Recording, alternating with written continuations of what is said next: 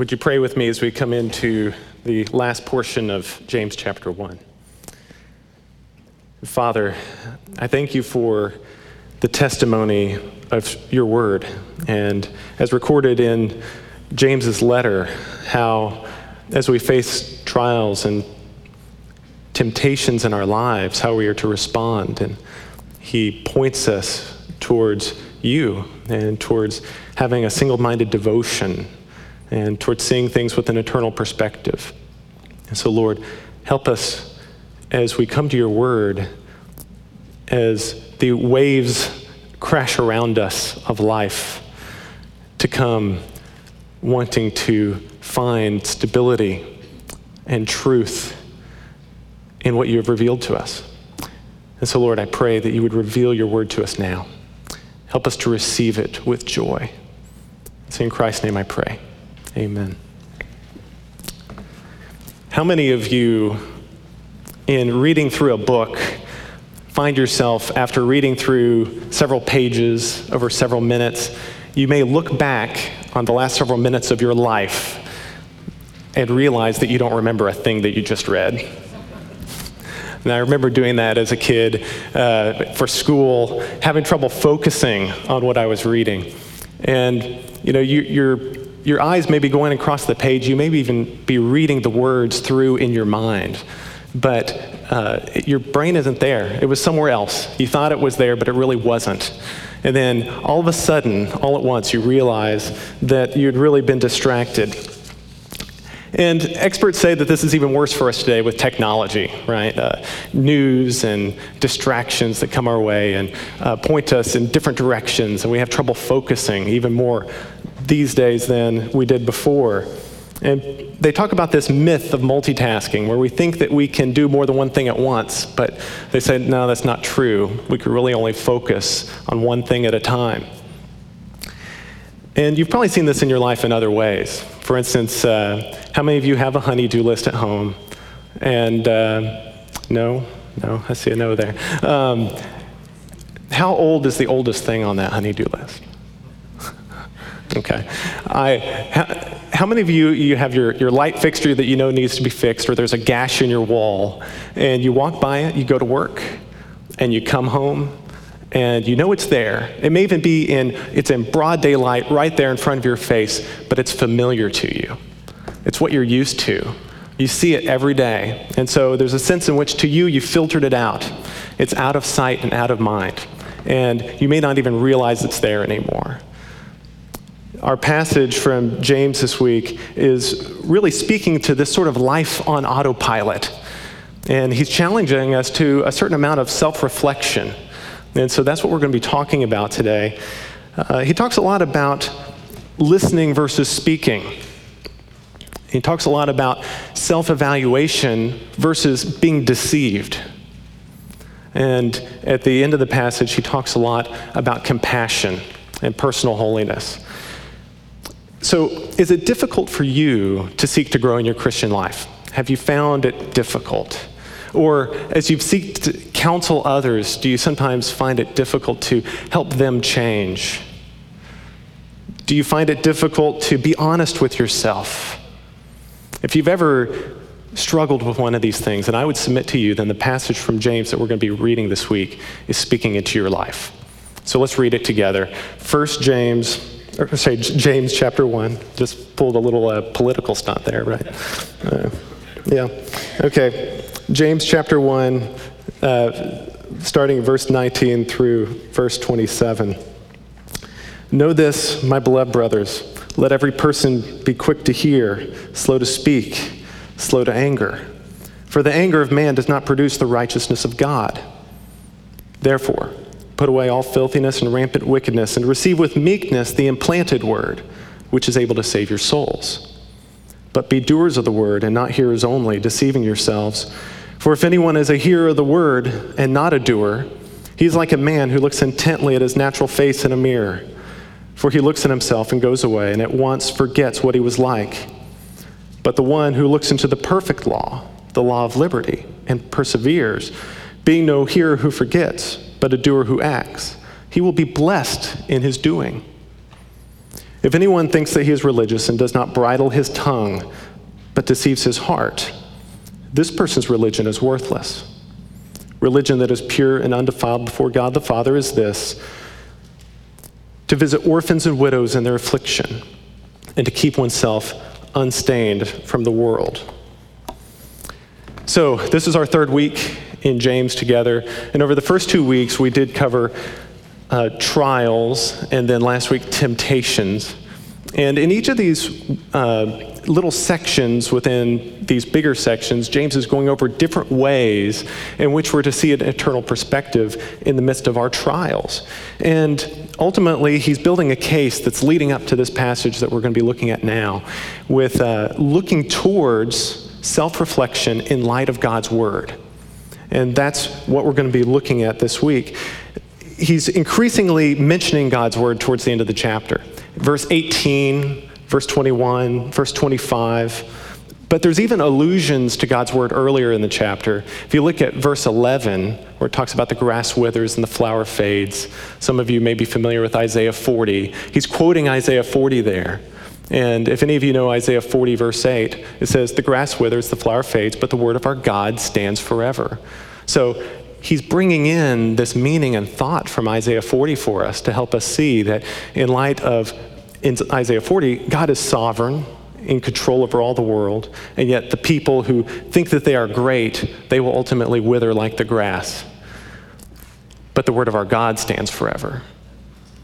And so we come now to this section where we're to look reflectively at our own life in light of that which is eternal, God's word. And so I'm going to reread the first section, verses 19 through 21. Know this, my beloved brothers. Let every person be quick to hear, slow to speak, slow to anger. For the anger of man does not produce the righteousness of God. Therefore, put away all filthiness and rampant wickedness, and receive with meekness the implanted word, which is able to save your souls. So, first, he's calling us to look reflectively at ourselves. Can you think of a time recently when you were angry? And what happened as you became angry? Did, did you act out in your anger towards another person? And how did they respond to that? Oftentimes, when one person gets angry, the other gets defensive and responds in like kind to their anger. And it, it says something about us. It shows the other person something about where we're coming from and from our heart. But James says that our anger cannot produce the righteousness of God. As much as we feel that we are justified in our anger, it doesn't produce righteousness. In Leviticus 19:2, God tells Israel, "Speak to all the congregation of the people of Israel and say to them, you shall be holy, for I, the Lord your God, am holy." And that's the standard of righteousness that God requires of us. He requires holiness. And yet, James says that our anger cannot produce the righteousness that God requires of us.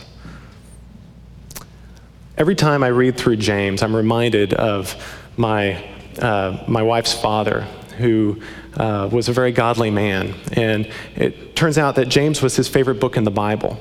And I remember uh, I was still a young man getting to know the family when I was dating Erin and just seeing his patience and his quiet listening. And I saw a life that was reflective of having spent time in God's Word.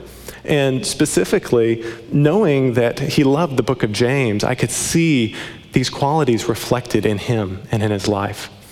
And especially when compared to me, who as a young man, I was impatient and impulsive. Even when I wanted to do good, I was quick to speak.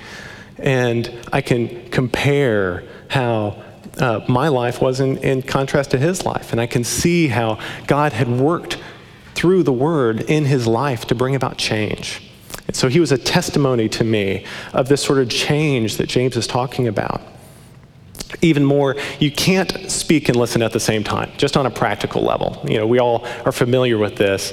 Um, one time, Erin and I were driving over a big high overpass uh, highway interchange, and off in the distance, there was, uh, you could see for probably a mile or two around, you could see this large church, and On top of it was a gigantic inflatable sumo wrestler. And this thing was they're advertising their VBS for the summer. And I hadn't seen it yet. And Erin tells me, I've got something really important to tell you. And so I look over at her because she has something important to tell me, and right past her face, I see this sumo wrestler.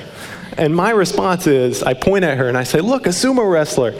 And needless to say, she didn't tell me what she was going to tell me at that moment because of my uh, lack of patient listening.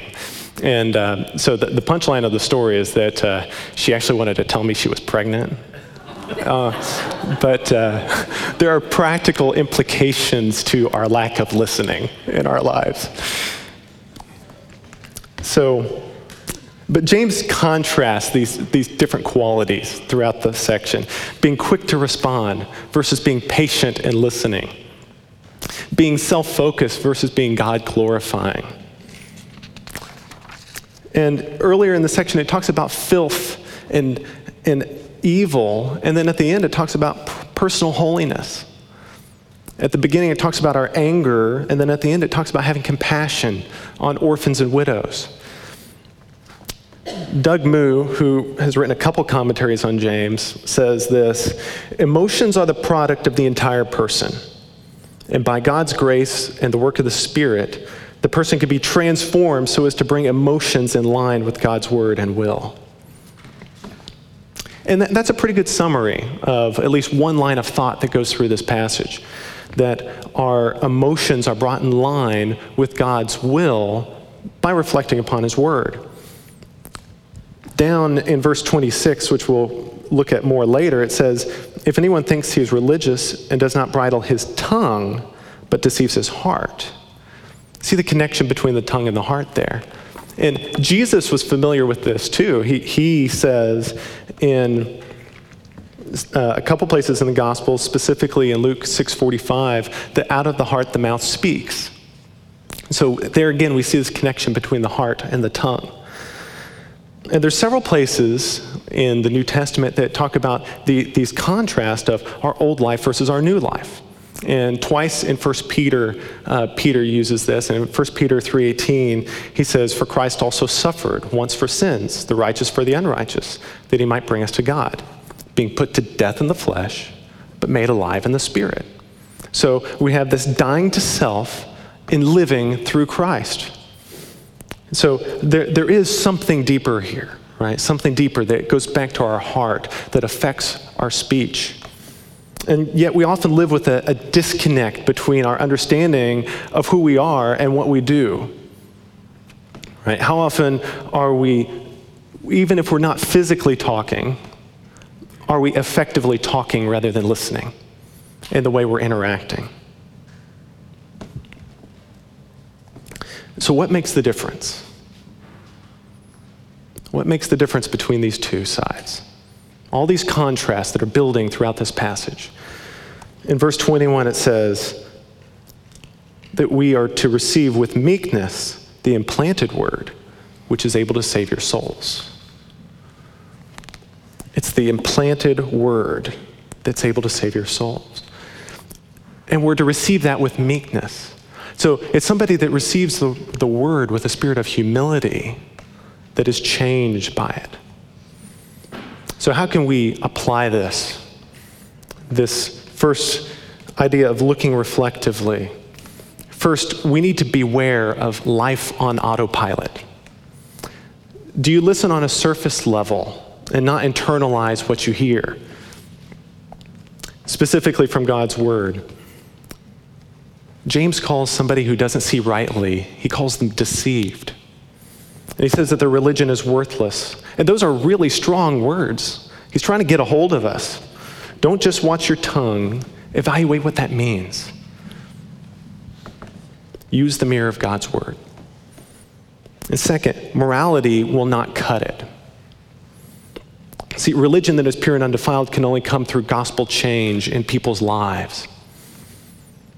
And that comes through the Word of God. It's the implanted Word that's able to save your souls. And we must receive it with meekness. And so, having looked reflectively, then in the next section, James tells us to use the mirror. Reading in verse 22 But be doers of the word and not hearers only, deceiving yourselves. For if anyone is a hearer of the word and not a doer, he's like a man who looks intently at his natural face in a mirror. For he looks at himself and goes away, and at once he forgets what he was like. But the one who looks into the perfect law, the law of liberty, and perseveres, being no hearer who forgets, but a doer who acts, he will be blessed in his doing. So we should use the mirror. We, have to connect this section back to verses 16 to 18, which were covered last week. In verse 18, it says, Of his own will he brought us forth by the word of truth, that we should be a kind of first fruits among his creatures. Do you see the gospel in that? He brought us forth by the word of truth. And then again in verse 21, it says that we're to receive the implanted word, which is able to save our souls. And that takes us into verse 22. It's only those who have been brought forth by the word of truth, have received the implanted word, that can do. It says, but be doers of the word and not hearers only. So there's a connection there between the two. There's this imperative to be doers of the word. Hearers alone are deceived if they don't do. So, what's the difference between the two? Those who are changed use the mirror and they use it with perseverance. It's not just a passing glance, it involves time and examination. So, what exactly is this word? James is using word in several ways throughout the passage. And I would submit to you that there's three ways that he uses the word. The word, word, right? Word, yeah, okay. The message of the gospel is the first way, right? It's the message of the gospel that we proclaim. And a second way would be God's written word, the Bible. And then a third way would be the work of the Spirit on our hearts that takes that message of the gospel and makes it effective, that changes us, that brings life. That would be salvation through the work of the Spirit. So there's the message of the gospel, the Bible, and salvation brought by the Spirit of God. And I think that James is speaking pretty broadly here. He's using these terms very flexibly in different parts of the passage. So we could see it in the narrow sense of the gospel or the broad sense of the Bible. And we understand what James's point is here in this section that he, he wants us to follow through with doing, but really he highlights that the mirror is what matters in the doing. It's the mirror that is the means that makes the doing effective. So let's look at what he says about the word here. He says that in verse 21, it's able to save your souls. This is the gospel message that we proclaim and that we confess. It shows us our natural face. And you can get this by reading God's word, memorizing it, reflecting on it, thinking about it. And then in verse 25, it's the law of liberty. It brings us freedom from sin to live for Christ. Remember that passage from uh, First uh, Peter 3:18, right? We, we die to sin in order to live to Christ. So, in what way is the gospel message found in God's word a law of liberty? What does that law of liberty really mean? Morality by itself is a weight that we can't bear. It's bondage to remain bound to our sin. But the gospel is freeing because Christ paid for our sin and calls us to live for him. So, living for Christ is the doing that James is talking about here.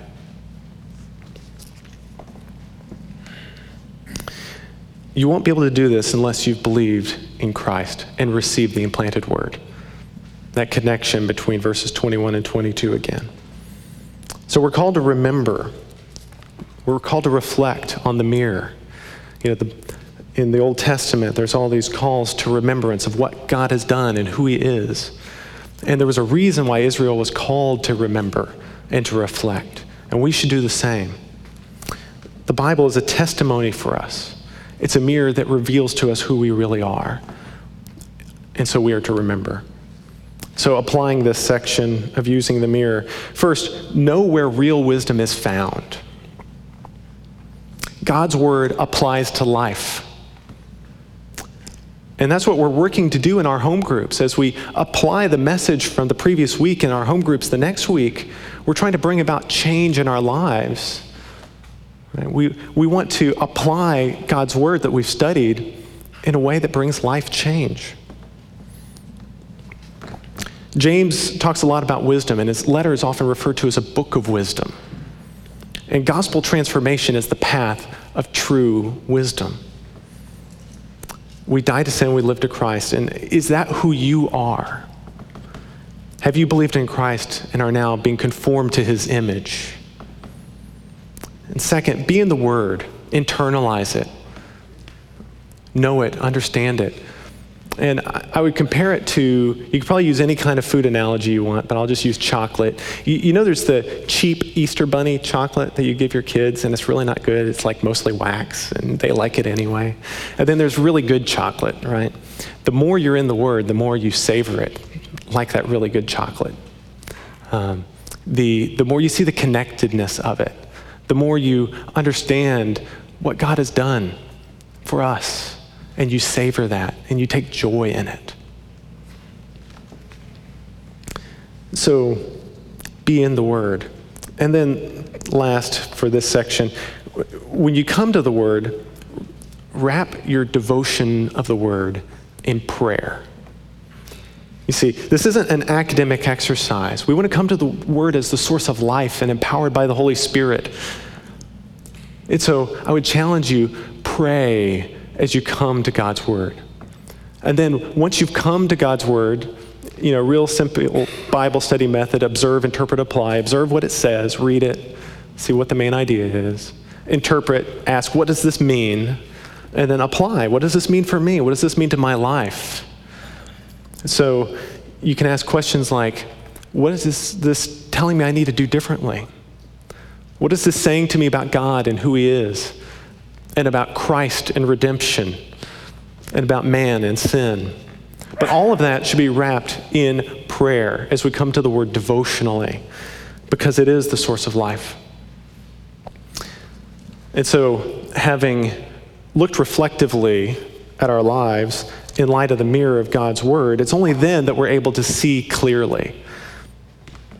In verse 26, if anyone thinks that he is religious and does not bridle his tongue, but deceives his heart, this person's religion is worthless. Religion that is pure and undefiled before God the Father is this to visit orphans and widows in their affliction, and to keep oneself unstained from the world.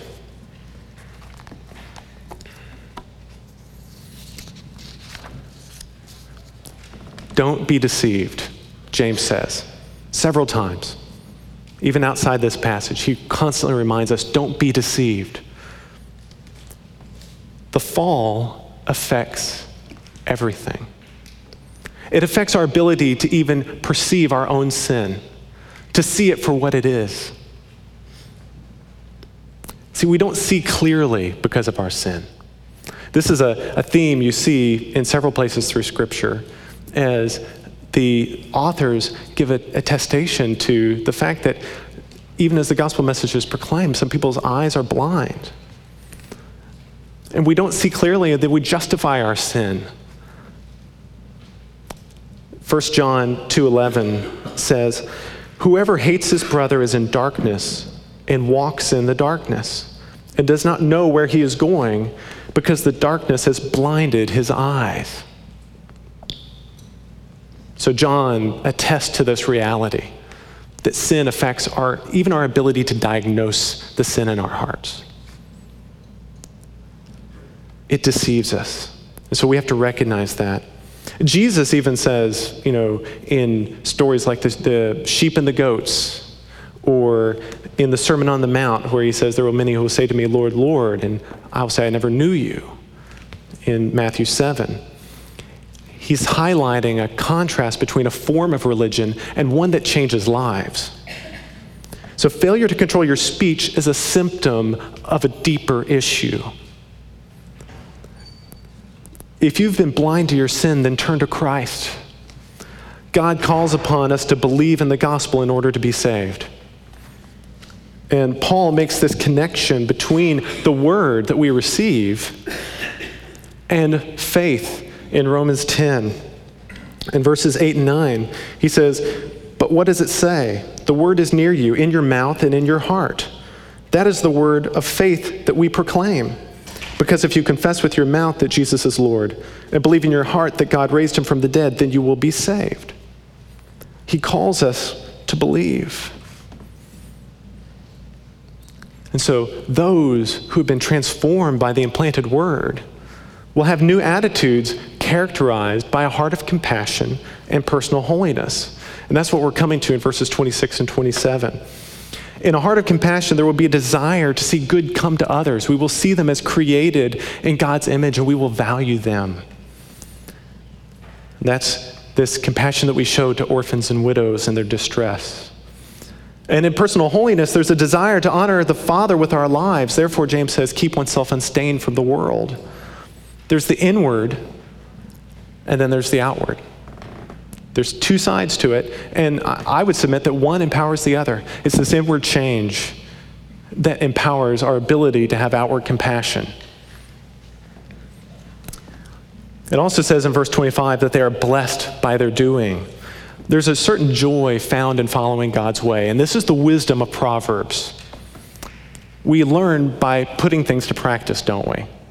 I can just imagine that if I wanted to teach my kids to ride a bike and I were to sit them in a classroom in front of a whiteboard and spend half an hour lecturing them on the importance of balance and making sure you don't oversteer and keep the pedals turning for forward momentum, and then I set them on the bicycle, what do you think is going to happen? They're going to fall right over, right? Because they haven't done any doing, right? We, we learn by practice. And that's. Uh, something that we, as we really experience things, then there's a blessing in that experience. So they're blessed by their doing. It also says that the religion of those who do is pure and undefiled. See, God is honored when we live for Him. Our speech should honor Him, from verse 19 and again in verse 26. And our compassion in our personal holiness from verse 27 should honor him. Warren Wiersbe, commenting on James, said, The best way to minister to the needs of the world is to be pure from the defilement of the world. So we're to worship God in a heart and mind that seeks a purity of heart that impacts our lives. We're to be imitators of God, both internally and externally. So, how can we apply this seeing clearly? First, be honest with yourself and seek forgiveness that can only come from Christ.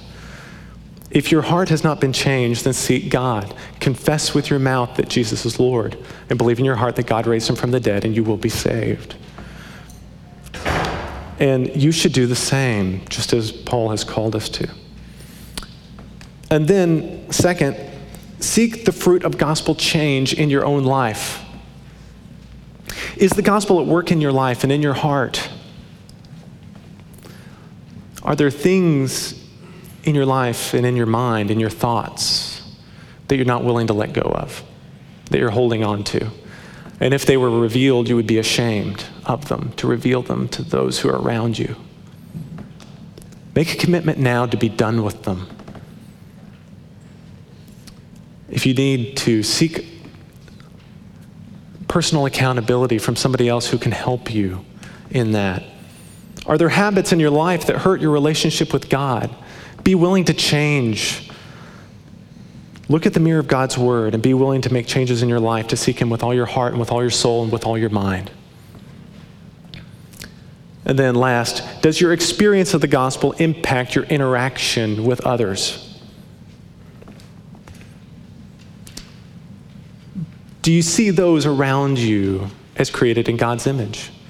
Do you value them? When Israel went astray towards the latter part of the Old Testament, the prophets called them to account on this issue.